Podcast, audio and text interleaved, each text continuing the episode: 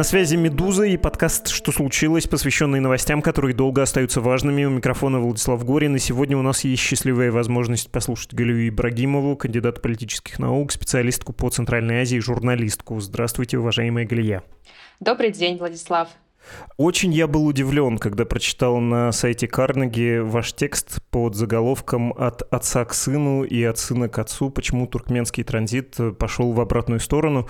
Потому что, казалось бы, что может быть интересного. Туркменистан. Выборы в Меджлис, в парламент, которые происходят после выборов президента, в ходе которых без особых проблем на трон взошел младший Бердамухамедов, Сердар, сын предыдущего президента Гурбангулы Бердамухамедова. Ничего не предвещало сенсации сенсацию, а вы ее нашли. Отец хочет вернуть себе власть, которая у него начала уходить из рук с воцарением сына. Нужно, мне кажется, в этом разобраться, потому что действительно удивительная ситуация в, казалось бы, очень предсказуемой системе власти. Хочется с этим разобраться. Может быть, сначала пойдем, как начался транзит власти от старшего Бердамухамедова к его сыну? Ну, транзит объявили вообще буквально в преддверии 24 февраля. Ну, просто почему я называю эту точку? Потому что началось широкомасштабное вторжение России, и вроде ситуация в Туркменистане ушла на второй план. А между тем там как раз-таки начались приготовления к выборам в президента. И вот, получается, пока весь мир следил за тем, как российские танки пытались за три дня войти в Киев, в Туркменистане состоялись выборы, и состоялся тот самый транзит власти, когда отец, грубо Бангулы Берды Мухамедов передал власть сыну Сердару. В общем-то, в марте месяце сын э, вступил на престол. Ну, в принципе, в Центральной Азии, я думаю, можно употребить это слово. И ничего не предвещало каких-то там изменений. Да, в общем-то, в течение всего года казалось, что транзит такой достаточно успешный и все нормально. И, в общем-то, Сердар правил в меру шатко-валка, проводил какие-то там вроде изменения в социальной сфере, взялся почему-то в начале за какое-то нравственное обустройство туркменского общества. И если вы помните, вначале появились такие сообщения, что новый президент Туркменистана запретил женщинам пользоваться ботоксом, запретил пользоваться косметическими процедурами и так далее. Ну и вроде внимание мира, оно как-то отошло на второй план, а дальше все это там раскручивалось по такой спирали, и в принципе никто не следил. И вдруг Туркменистан оказался снова на первой полосе в январе месяце. Ну это, наверное, меня, как человека из региона, привлекло это внимание. То есть в январе уже 23 года появились вдруг новости о том, что происходят какие-то реформы, что-то происходит вокруг парламента, и почему-то все туркменские эксперты, люди, которые еще имеют доступ к тому, что происходит в стране, начали говорить о том, что Арткадак, как называют Гурбангулы Бердымухамедова, решил вернуть власть, приревновав к сыну. Я сначала долго не могла разобраться, в чем же там суть. И если почитать новости, которые писались, складывалось впечатление, был какой-то парламент, где верхняя палата называлась Халк Маслахаты, потом была нижняя палата. Что там изменилось? Потому что названия вроде оставались прежними, то есть верхняя палата, она называлась Халк Маслахаты, потом она вроде стала каким-то новым органом, но название сохранилось. В общем, я запуталась и решила вот просто разобраться попытаться распутать всю эту паутину.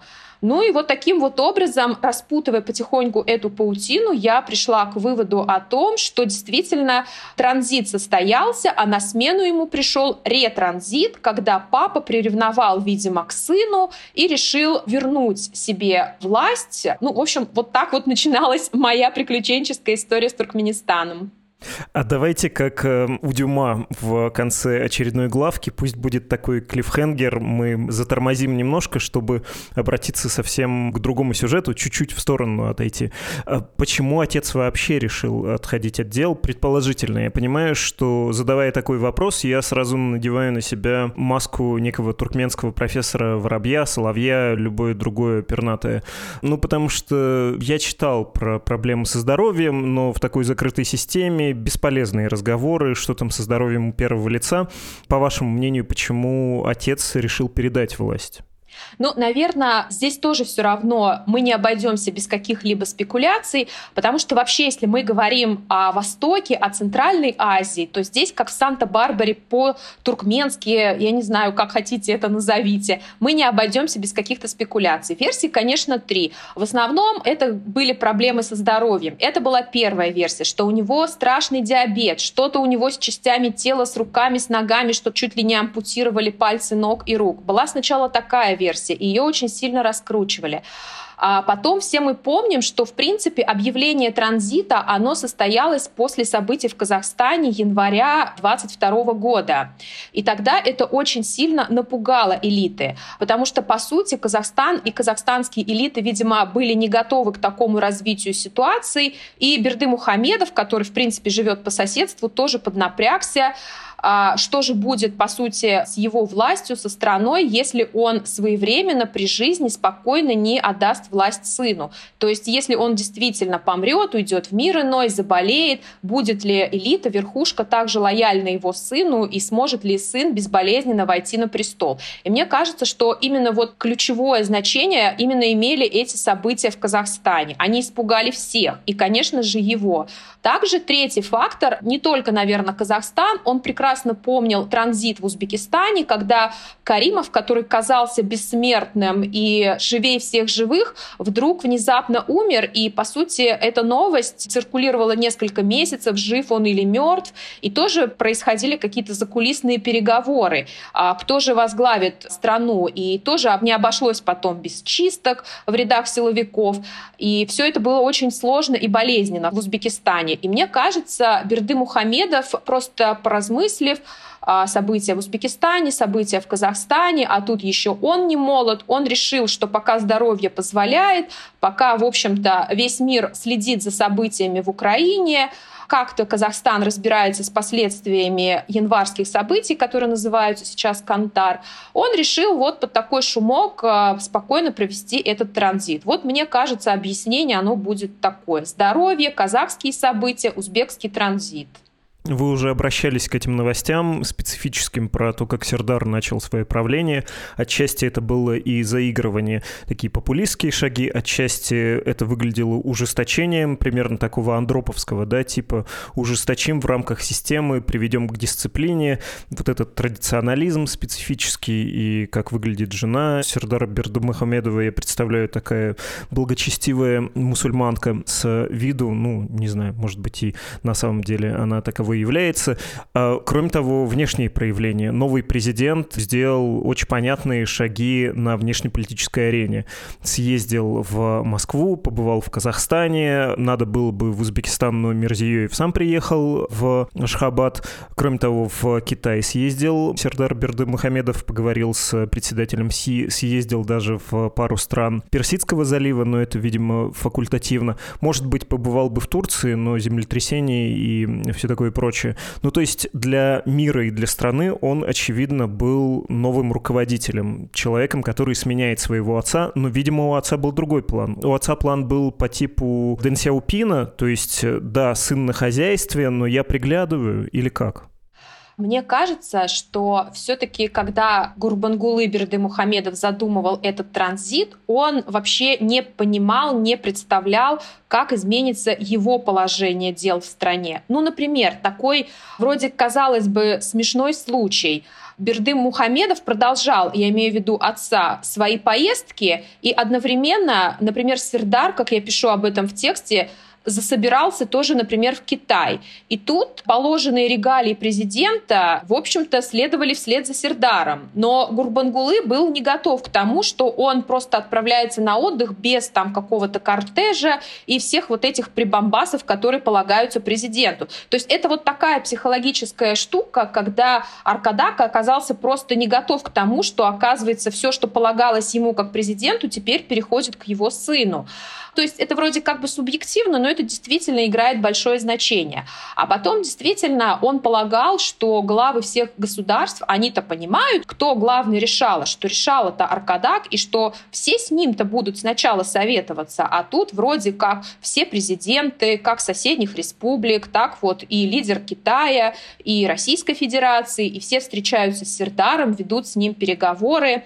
И это, конечно, мне кажется, такого очень честолюбивого, властолюбивого Аркадака тоже стало задевать. А потом, вы знаете, я еще обратила внимание на то, что многие средства массовой информации пытались выставить Сердара этаким дурачком, который тупо следует за тем, что скажет папа. Но на самом деле мы про Сердара не знаем ничего. И как минимум, в отличие от папы, у этого Сердара есть образование. Он закончил дипломатическую академию в России, он несколько лет представлял Туркменистан в Женеве, он знает английский язык, он хорошо владеет на русском. И мне показалось, что это мы в попытке всегда выставить Туркменистан некой смешной страной пытаемся найти что-то смешное и у Сердара. Но он вполне себе нормальный, представительный молодой человек. И, соответственно, лидеры различных государств вели с ним соответствующие нормальные, адекватные переговоры. Он действительно стал заключать какие-то контракты, сотрудничать. С Китаем неплохо прошли переговоры. Его везде встречали как первое лицо. Конечно, все так или иначе понимали, что и Берды Мухамедов-старший не ушел никуда в сторону. И когда приезжали непосредственно в гости в Туркменистан, то, конечно же, встречались и с ним. Но все равно он везде, везде, везде был вторым. Как себя не назови, если ты все-таки там председатель Верховной Палаты, ты там отец нации, ты аркадак, покровитель всех туркмен, ты все равно второе лицо. Все-таки именно то, что президент — это Сердар, мне кажется, это очень сильно задевало самого Берды Мухамедова. Ну и, наверное, еще не менее важно — это какой складывался расклад внутри семьи. Это, мне кажется, самое даже ключевое, что повлияло на решение Гурбангулы Берды Мухамедова вернуться во власть.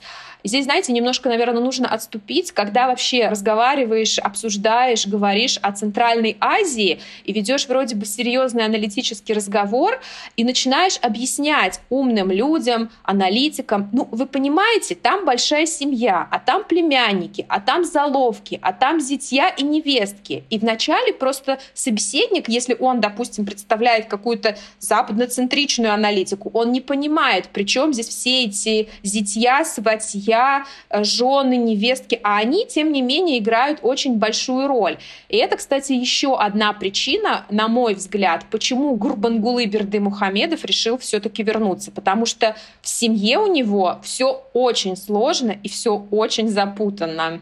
А, расскажите про это запутанное, потому что вот этот конфликт между системой, которая пирамидально устроена и настроена на верхушку, на одно конкретное главное первое лицо, единственное, когда она вступает в противоречие вот с некой несформированной даже на словах двуглавостью и вот с этой неофициальной как бы, да, семейной структурой, это крайне любопытно и просто еще не очень понятно, почему отец стал так на это реагировать. Я понимаю, понимаю, почему сын так себя повел. Ему нужно укреплять личную власть, система этому способствует, она этого ждет, она только так привыкла действовать, и он хочет оттеснить э, даже, наверное, не отца лично, а группу влияния, да, каких-то людей, которые тебя, как президента, не ставят ни во что. Плюс есть, наверное, какие-то подозрения или, опять же, нормальная для любого авторитарного лидера подозрительность по отношению к кузенам, сестрам и прочим членам фамилии, ты должен все-таки быть отдельным, да, лицом. Но в чем был интерес отца в таком случае отыгрывать эту ситуацию назад, если он сам, ну, наверное, понимая законы своего общества и собственной системы власти, все это передал? Да, позвольте, я начну отвечать вообще немножко, может быть, своеобразно. Когда я попыталась разобраться, зачем в начале января Гурбангулы Берды Мухамедов устроил реформу парламента, для чего он решил вывести вот эту верхнюю палату Халк Маслахаты из состава вообще как такового парламента и превратить его в некий наднациональный орган, где он занял все высшие посты, и для чего ему это надо? По сути, это возвращение власти себе. Я общалась с людьми из Туркменистана, которые там живут, которые имеют источники в Туркменистане. Они мне что-то начинали объяснять, что, ну вот вы понимаете, он хочет вернуть себе власть. Я говорю, но сын-то все равно президент. И тут мне стали отвечать таким образом. Вы понимаете, это все мать мстит, то есть жена Берды Мухамедова, потому что она ненавидит всех своих заловок всю жизнь. Я такая, что, как это связано с транзитом? О чем вы вообще говорите? Но мне очень такие адекватные аналитики, которые действительно каждый день имеют доступ к информации к Туркменистану, начали объяснять, что в семье Берды Мухамедовых, она вообще, как и любая семья на Востоке, очень большая, было, как и во всех семьях, не все гладко и безоблачно. Вообще у Берды Мухамедова-старшего очень много сестер. И еще когда он был во главе государства, эти сестры и их мужья, потом уже их дети, зятья, они контролировали очень разные сферы экономики, какой-то социальной, образовательной, культурной сферы и имели с этого свой куш. А самая влиятельная там сестра Гульнабад Реджепова, по-моему, ее фамилия, она со своим мужем тоже была достаточно весомой фигурой. Она возглавляла филиал Красного полумесяца, через него проводила какие-то коррупционные схемы. То есть ее имя всегда мелькало в туркменской оппозиционной прессе. А в то же время журналисты-расследователи проводили несколько таких вот расследований, где писали о двух племянниках Берды Мухамедова. Они тоже, в общем-то, были такими очень солидными молодыми людьми, которые, по сути, контролировали местные рынки, торговлю, магазины и имели тоже с этого неплохие заработки. При этом журналисты писали о том, что у них много зарубежной недвижимости и в Арабских Эмиратах, и в Европе, и все им сходит с рук. А они они были, в общем-то, устрашателями всех жителей Туркменистана. Это были такие, скажем так, спекуляции, это еще во время правления Берды Мухамедова-старшего, но они давали понять, что что-то там не так. Потом появлялись слухи, что это начинает раздражать простых людей, и вы помните, наверное, эти новости постоянно мелькали, что в Туркменистане были такие продовольственные бунты. А в Туркменистане есть магазины, скажем так, субсидируемые государством, где можно приобрести продукты по более-менее доступным ценам, и частные магазины, но это, в общем-то, такие магазины, где все продается по рыночным ценам. И, в общем-то, оказалось, что эти магазины тоже как-то курируются родственниками Берды Мухамедова, и постоянно там не было продуктов, потому что кто-то что-то как-то воровал, и было понятно, что там действительно огромная империя этих Берты Мухамедовых. Ну, в общем, Берты Мухамедов пытался всю свою родню устроить, закрывал на это глаза. И, в общем-то, он думал, Берды Мухамедов-старший, что Сердар продолжит ту же самую линию. Но одно дело, когда отношения Аркадака первого, как я это называю, но другое дело, когда к власти приходит Сердар, которого я иногда шуткой называю Аркадак второй, а у него-то существует какая-то собственная субординация и отношения со своими родственниками. И эти отношения, они не всегда соответствуют тому, как папа относился к племянникам. Для него это двоюродные братья, если для старшего это сестры, для него это тети. И, в общем-то, как мы понимаем, все, что делали и творили родственники Берды Мухамедова, очень не нравилось Сердару. И даже еще до его воцарения на трон президента, когда он занимал должность вице-премьера, уже появлялись новости о том, что Сердар там устроил ночной рейд, закрыл какие-то магазины, какие-то решалы вышли, не поняли, что это Сердар, и спросили, ты вообще знаешь, кто тут этим всем рулит? Ну и Сердар был обозлен на этих двоюродных братьев, оказалось, что все все это по цепочке привело к двоюродным братьям, и он постоянно пытался, в общем-то, прикрыть все нехорошее, чем занимались эти племянники. И было понятно, что Сердар очень недоволен тем, что творит родня. И вот он становится президентом. И, конечно, вот эта вот зачистка этих авгиевых конюшен, которые, в общем-то, наследили при правлении папы, именно тогда началась расчистка. И тут самое интересное наступает Санта-Барбара, о чем мне э, непосредственно говорят эти эксперты. Когда мне указали обратить внимание на супругу Берды Мухамедова-старшего, оказалось, что именно она так или иначе становится серым кардиналом туркменской политики. Я спросила, как это, и мне стали объяснять. Сейчас, пожалуйста, не смейтесь, но это вполне себе серьезно все. Оказывается, у Берды Мухамедова много сестер, о чем я сказала, но у этой его супруги были очень плохие отношения со всеми заловками. Ну, если в восточную семью приходит невестка, и где много сестер, то, конечно, она становится на таких униженных позициях, ее постоянно как-то там задевали, ее постоянно эксплуатировали, это как мне рассказывают. И, конечно, у нее за все эти годы накопилась обида на этих всех своих заловок, на свою свекровь.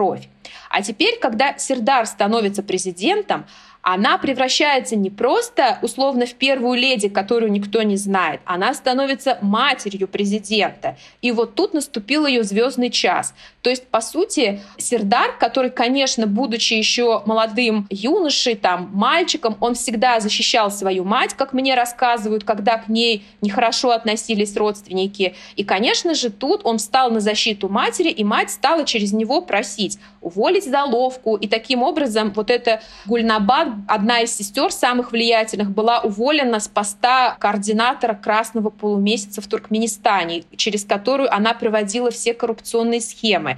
Потом, как говорят, мать оказывала тоже влияние на то, чтобы Сердар убрал того или иного человека. Нельзя сказать о том, что, конечно, по мановению матери Сердар полностью подчинялся, но тем не менее, действительно, не стоит упускать этот фактор. А еще отмечают, что у самой этой супруги Берды Мухамедова-старшего у нее тоже есть какие-то родственники, которые тоже хотят получить место. И, в общем-то, началось давление, с одной стороны, на родственников Берды Мухамедова-старшего, на сестер, на племянников, на мужей сестер. Тут еще оказались родственники супруги, и Аркадак I, он понял, откуда ноги растут.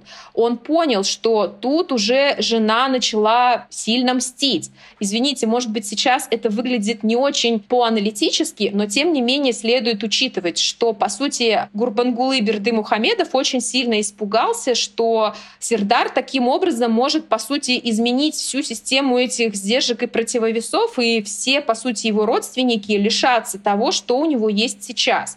И Аркадак I, он понял, что пора возвращаться, иначе непонятно, чего ожидать от сына, чего он может наворотить, чего ожидать от своей супруги. А по сути, пока сам Гурбангулы Берды Мухамедов является первым лицом, ничего не угрожает как ему, так и его всей родне. Ну, в общем, такая запутанная Санта-Барбара, но когда мы говорим о центральноазиатской политике, я считаю, что следует, конечно, всю эту такую цветущую сложность учитывать. Когда вы говорите, мне все время хочется упростить вот эти клановые псевдомонархические разборки. Все-таки это не монархия в полноценном да, смысле слова, хоть и мы видим первый случай в стране передачи власти по наследству. Ну, то есть, если бы я был Сердаром, а мы, благо, практически ровесники, он на пару лет меня старше, я бы, наверное, примерно так же делал не потому, что родню не любил бы, а потому, что я должен утвердить свою власть и новую иерархию, и они действительно должны перестать думать, что я их племянник, а начать относиться ко мне, ну, как к отцу, да, то есть если мы говорим об авторитаризме, о такой некоторой патриархальности, то патриарх это кто? Это старший, даже если не по возрасту. Если вы думаете, что я вам не старший, а ровня, то вы создаете угрозу моей власти. И маму тоже могу любить, и она может вас недолюбливать, но я еще на стороне матери, потому что мать правителя — это священная вообще штука, это практически сам правитель. Они составляют собой, когда-то были буквально одним телом, а сейчас составляют единое тело власти власти. Если вспоминать э, КНДР, например, там тоже есть да, культ матери правителя. Это обычное дело для монархии или чего-то стремящегося быть похожим на монархию. Это все очень понятно. Я просто пытаюсь понять, э, была ли для Сердара реальная угроза. То есть вот эти родственники, они могли бы бросить вызов э, первому правителю и сказать его отцу Гурбангулы Берды Мухамедову, слушай, ну давай кого-то другого. Он, конечно, твой сын, но давай вот еще племянники есть, э, сменим на кого-нибудь? Или нет, эта угроза крайне эфемерна? А здесь все равно опять не обойдется без спекуляций. Ходят слухи, что как раз-таки вот у этих двух племянников Берды Мухамедова, по сути, под контролем были все сферы не только экономики, но они создавали там какие-то команды лояльных себе людей, я не знаю, военизированные, не военизированные, но они действительно могли сосредоточить и уже, по сути, подходили к этому очень огромные ресурсы. И угроза была, что им действительно Сердар может не понравиться,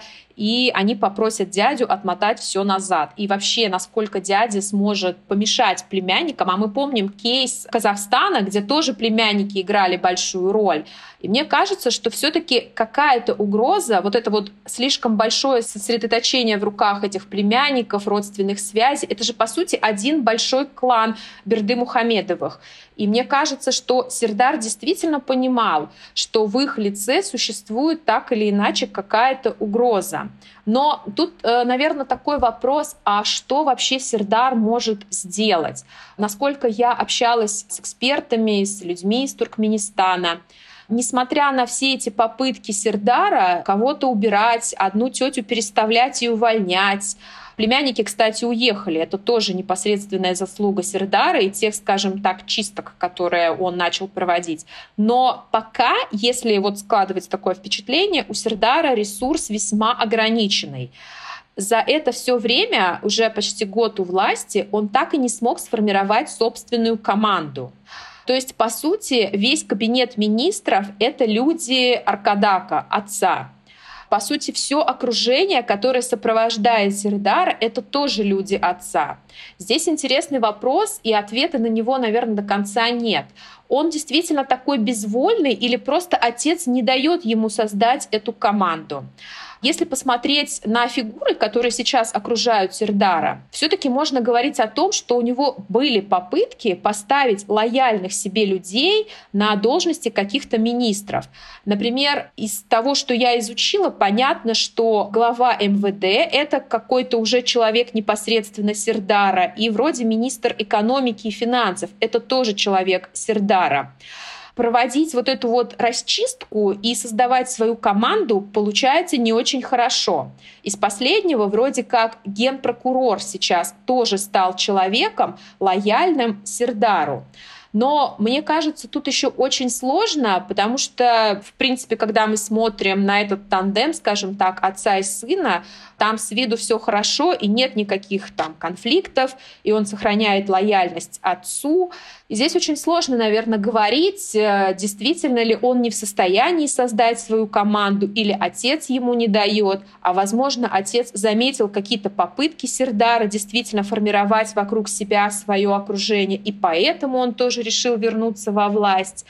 Ну, в общем-то, если вы спросите мое непосредственное мнение, мне кажется, что мы во многом недооцениваем Сердара, что у него есть действительно амбиция все-таки стать каким-то главным центром силы, что у него есть какие-то амбиции сформировать собственную команду, и, конечно, не то, что на него мама воздействует, возможно, у него есть какие-то хорошие амбиции улучшить положение вещей. Вот, например, примечателен такой случай. Я общалась со многими журналистами, которые ведут порталы, сайты о Туркменистане, и они, например, отмечали, что когда они пишут о проблемах экологии, о проблемах в образовании, они говорят, что Сердар непосредственно читает их тексты, и после этих публикаций он проводит заседание и говорит, обратите внимание там на какую-то экологическую проблему, о которой написали вот эти журналисты. Обратите внимание на вот этот магазин, где не было продуктов. То есть сами журналисты чувствуют со стороны Сердара, он прям поднимает эти темы, которые они освещают. То есть, возможно, действительно Сердар хочет каким-то образом улучшить ситуацию, стать каким-то главным центром силы, но пока, наверное, у него это не получается, а папа чувствует вот это вот, и поэтому, видимо, решил вернуться. Но вопрос, насколько Аркадаку снова удастся стать главным правителем? Расскажите, пожалуйста, про вот эту схему возвращения и вдогонку, если можно, еще один вопрос. Я вспоминаю просто, как Гурбангалы Бердымухамедов пришел к власти. Он же не должен был занимать президентский пост, там должен был глава парламента стать э, исполняющим обязанности, а тот, кто исполнял обязанности в свою очередь, ну, Бердымухамедов, по сути, такой быстрый у гроба переворот, да, совершил с помощью другой бюрократии, тот не мог избираться. Ну, как-то так вот парламент сказал, ну, нет, ну, исполняющий обязанности после смерти президента, да, можно, разрешаем. И Бердымухамедов задержался, вот аж э, сына своего посадил на свое место. То есть насколько велики формальные полномочия и на чем строится неформальная сила автократического правителя в Туркменистане? На некотором компромиссе бюрократии, что этот человек должен находиться на этом месте, или как? Но, наверное, когда сам Гурбангулы Бердымухамедов приходил к власти, это было именно так. То есть на него, в принципе, обратили внимание как среднестатистического чиновника, бывшего стоматолога, который никакую угрозу элитам не мог представлять. А что касается нынешнего положения вещей, я не знаю, мне кажется, здесь все-таки Гурбангулы, он, видимо, так и предполагал, что он останется, скажем, таким серым кардиналом, а Сердар превратится в какую-то формальную фигуру. И мне кажется, что вряд ли Аркадак сейчас интересовался мнением каких-то своих элит, окружения, как они будут относиться к этому Сердару. Мне кажется, вот в данном случае при проведении этого транзита мнение каких-то элит вообще никак не учитывалось. Это уже вот в процессе просто передачи власти сам Гурбангулы, он, скорее всего, почувствовал какую-то угрозу как собственному честолюбию, как собственной родне, и, видимо, он почувствовал эту амбицию со стороны сына. А если вообще порассуждать, я задавала этот вопрос тоже многим, на чем вообще держится этот режим, и мне рассказывают, что в основном сейчас это все родственники, которые имеют куш. Это, конечно, силовики, которые также имеют, скажем, от торговли газом, от экспорта ковров знаменитых туркменских, и это также наркотрафик со стороны Афганистана, который продолжается. И мне говорят, что еще непонятно, как поведет себя вот это вот окружение, если, я не знаю, случится какое-то ЧП, и все эти силовики и родственники лишатся, по сути, этой какой-то кормушки. Мне кажется, что и Сердар это тоже понимает, и поэтому мы, наверное, будем наблюдать, что он и дальше все-таки будет пытаться сосредоточить вокруг себя всю полноту власти. Здесь вот, знаете, такой вопрос — вот сейчас, например, Гурбангулы вроде формально снова стал председателем этого Халк Маслахаты. Это вот Верховная Палата, которая вышла из состава парламента и стала неким таким наднациональным органом. И председателем стал отец и, по сути, сейчас президент Сирдар подчиняется этому председателю Халк Маслахаты. Но если предположить, что произойдет какой-то эксцесс, начнется какой-то продовольственный бунт, вот мне сложно пока судить, на кого будут ориентироваться силовики, какие-то министры, какая-то так называемая туркменская элита. Меня убеждают в основном все, что, скорее всего, все понимают, что главное лицо это все-таки Гурбангулы и будут слушать его. Но я все-таки сама из Средней Азии, из Узбекистана, и я знаю, как магнетически действует слово президент. То есть как ты себя не назови, председатель, Халк Маслахаты, там отец народов, отец наций. Ну, вспомните пример Казахстана. Назарбаев тоже назвал себя там чуть ли не ясным солнышком. Но когда случилось то, что случилось в январе, все-таки президент был какой-то такой консолидирующей фигурой. И, честно говоря, у меня тут сомнения. Все-таки Сердар есть президент. Это понятно всем, как элитам, также, скажем, зарубежным партнерам, которые вели с ним переговоры. А председатель Халк Маслахаты, ну, может быть, внутри Туркменистана это понимают. Меня, конечно, успокаивают, да, конечно, да что вы, никаких эксцессов не будет, все под контролем, поэтому вот такой персоналистский режим, причем основывающийся на двух персонах, он продолжит свое существование. Но, честно говоря, мне так кажется, что все-таки продолжатся попытки Сердара, несмотря на вот эти реформы Аркадака, все-таки стать главным центром силы. Да, тоже все время Казахстан вспоминаю, и Нурсултана Назарбаева, которого, ну, вот двух лет не прошло, отовсюду уже повычеркивали. Все-таки я уже пару раз спрашивал, не могу взять в толк. Очень интересно, при таких непростых отношениях в семье, при такой сложно устроенной официальной, неофициальной системе власти, которая в конечном итоге все-таки настроена под единоличное правление, зачем Берды Мухамедов-старший это сделал? Почему он не посмотрел на опыт Казахстана с отстранением Нурсултана Назарбаева Назарбаева, было же там показано, не бывает в небе Центральной Азии, в любом другом небе двух солнц. Не светят они нигде никогда. В Азербайджане власть перешла от отца к сыну, если вспоминать постсоветский опыт, но там, если кто-то забыл или не знал, было очень кинематографично. Отец буквально на смертном одре передал власть. Они оба были, и Гейдар, и Ильхам Алиев, зарегистрированными кандидатами в президенты, и когда Гейдару Алиеву совсем было нехорошо, он серьезно заболел, он с больницей больничной койки объявил, что снимает кандидатуру и править вот будет сын Ильхам. Если бы он вдруг пошел на поправку, Ильхам, очевидно, снял бы свою кандидатуру.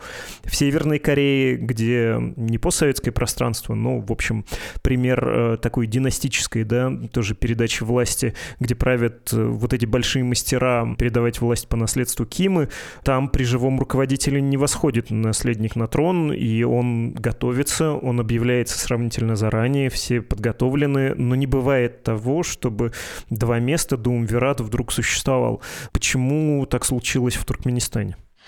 Кстати, вот теперь по новым поправкам, по-моему, в законодательстве в связи с этой реформой есть такой пункт, что если президент не в состоянии справляться со своими обязанностями и полномочиями, то вся полнота власти переходит вот к этому председателю Халк Маслахаты, то есть Аркадаку. То есть это такой, получается, ретранзит. А что может случиться с Сердаром, ну не знаю. Пока он здоров вроде, но все что угодно. Но отвечая на ваш вопрос, мне кажется, тут все-таки стоит понимать, что из себя представляет Гурбангулы Берды Мухамедов, вспомнить все эти забавные ролики в интернете, где он читает рэп, занимается в тренажерном зале, сочиняет стихи, советует людям, как жить. И, в общем-то, всесторонне развитая, талантливая личность. И мне кажется, просто он привык быть в центре внимания, он просто почувствовал себя вполне себе здоровым, а все эти разговоры о плохом состоянии здоровья, о диабете, они оказались слишком преувеличенными. Да даже если не так, даже действительно, если у него есть какие-то проблемы, но вот в моменте сейчас Гурбангулы Берды Мухамедов чувствует себя еще полным сил. Вот он недавно собрался новый город строить, названный в честь себя. Мне кажется, он просто подумал, я молодой, прекрасный, умный, талантливый, так почему же я сейчас, обладая всеми этими прекрасными качествами, должен почему-то уступать власть сыну? Мне кажется, что все-таки именно вот это тщеславие, самолюбование, честолюбие его, вот все это тоже, может быть, даже они имели чуть ли не первостепенную роль, почему он все-таки решил хотя бы формально на бумаге в соответствии с этой реформой вернуть себе себе всю полноту власти. Ну и как э, мне еще рассказывал туркменский оппозиционер Гильды Кяризов, что, возвращаясь к власти, Берды Мухамедов попытался как бы замкнуть на себе вот эту вот систему сдержек и противовесов, что все, что бы ни происходили, все эти клановые разборки, какие-то другие проблемы вокруг, там, я не знаю, всей его элиты, то он показал всем, что пока он жив, пока он здоров, он остается главной фигурой. И таким образом он как бы подстраховал систему и показал всем, что пока она стабильна. Но пока остается догадываться, насколько она действительно стабильна и чем закончится этот казавшийся таким безоблачным транзит. Спасибо большое. Было так интересно, что я по кругу начал ходить, задавать одни и те же вопросы. Не хотелось прощаться, поскольку вы захватывающе рассказываете. Спасибо большое, Галия. Спасибо, было очень приятно с вами пообщаться. Это была Галия Ибрагимова, кандидат политических наук, специалистка по Центральной Азии.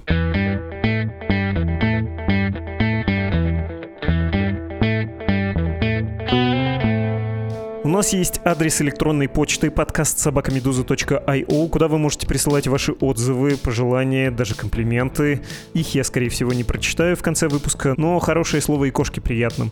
Вот что прислали вы недавно. Иван написал о выпуске про интернет-цензуру в Российской Федерации, ее, этой цензуры, движение в сторону северокорейской.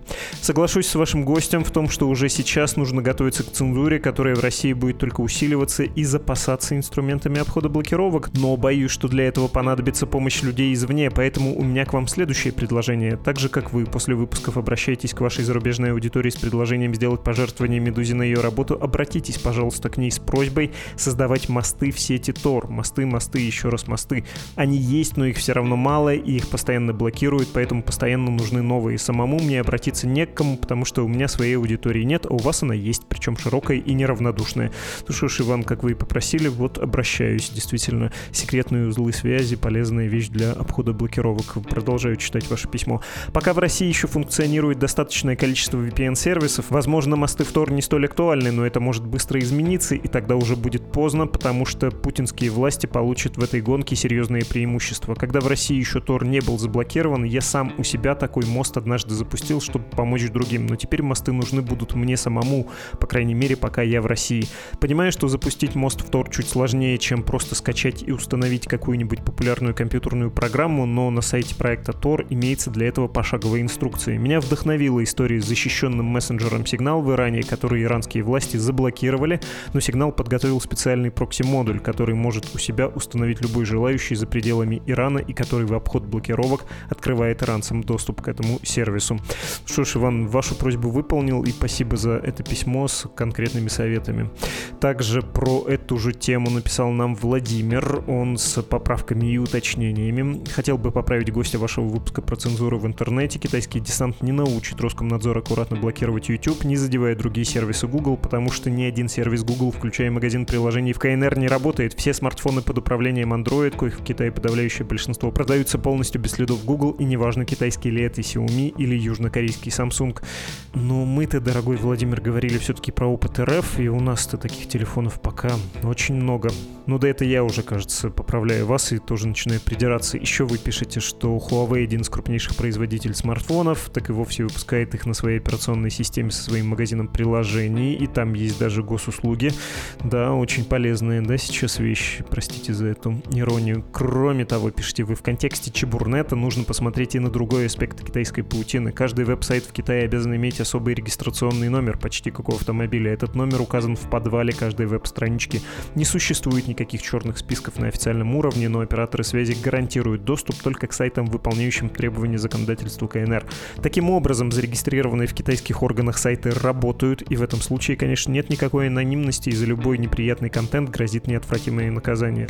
С другой стороны, иностранные сайты работают, пока вдруг не перестают по никому неизвестной причине, и китайскому правительству нет нужды оправдываться в этом, ведь иностранные сайты не соответствуют законодательству КНР, и это их проблемы.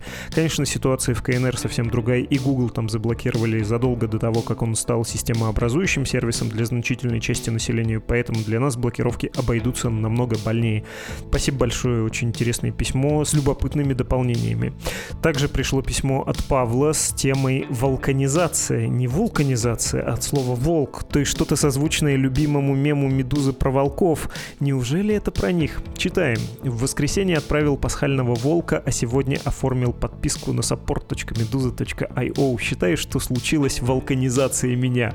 Ауф, хочу вам сказать, дорогой Павел, но это глупые шуточки, пишите вы. Если серьезно, я уже год, наверное, слушаю, что случилось каждое утро. Нравятся непростые темы разговора, непростые вопросы, интересные гости, отсутствие перехода эмоции. Все это добавляет глубины и краски новостям, поскольку кроме подкаста ко мне новости приходят только в виде мемов и форвардов от друзей. Вот спустя год оформил подписку, ведь лучше позже, чем никогда. Это письмо не обязательно читать в эфире, можно просто мне подмигнуть, и мне будет приятно. Во-первых, действительно подмигиваю, точнее подвываю еще раз ауф. Во-вторых, нет, такие письма считаю нужным читать открыто, потому что это повод сказать вам лично, Павел, спасибо за вашу поддержку. Будем тратить ваши деньги с умом, точнее так, с умом на работу редакции, ну и еще на подкаст «Что случилось?». Всем, кто еще сомневается, нужно ли поддерживать наши издания и конкретно наш небольшой подкаст, пожалуйста, не сомневайтесь, ваши средства — это то, благодаря чему редакция «Медузы» работает. Так что, если вы все думаете, зайти, не зайти на страницу support.meduza.io или на save.meduza.io, не думайте, заходите. Это точно будет не бесполезно, и это точно поддержка. Наша благодарность и наша работа будут вам ответом. И, как всегда, на прощание напоминаю, что вы слушали «Что случилось?» подкаст о новостях, которые долго остаются важными. Спасибо за внимание и до скорого. thank you